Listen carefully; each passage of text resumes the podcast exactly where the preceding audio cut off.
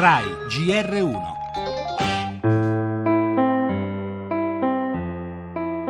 Occorre che vi siano regole elettorali chiare e adeguate perché gli elettori possano esprimere con efficacia la loro volontà e questa trovi realmente applicazione nel Parlamento che si elegge.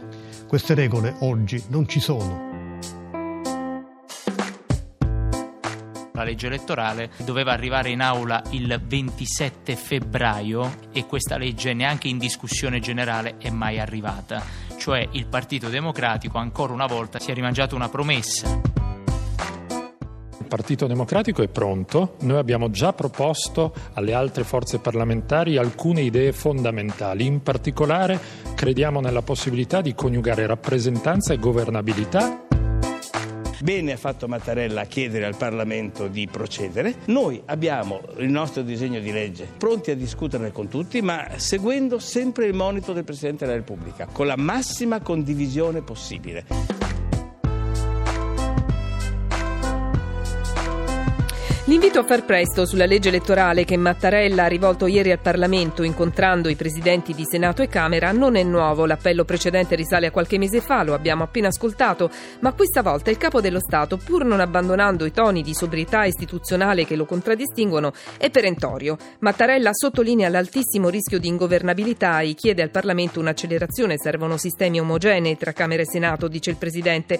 Un monito accolto dalla conferenza dei capigruppo della Camera che ha fissato il 29 9 maggio l'approdo in aula della legge e c'è stato un coro di consensi dai partiti, tutti si dicono convinti della necessità di far presto, ma è già ripartito il rimpallo di accuse su chi abbia provocato la paralisi. Forza Italia con Brunetta, il PD con Martina dichiarano di essere pronti, mentre dai 5 Stelle Di Maio indica i democratici come i maggiori responsabili dello stallo.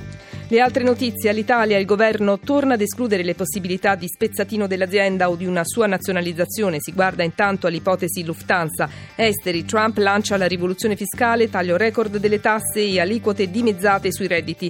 Corea del Nord per il Dipartimento di Stato americano, il programma nucleare di Pyongyang è una minaccia crescente. Cronaca, operazione delle forze dell'ordine all'alba, le mani dell'andrangheta sulle discoteche. Torneremo anche sulla riapertura dell'indagine sulla misteriosa morte del calciatore del Cosenza Denis Bergamini, avvenuta 28 anni fa.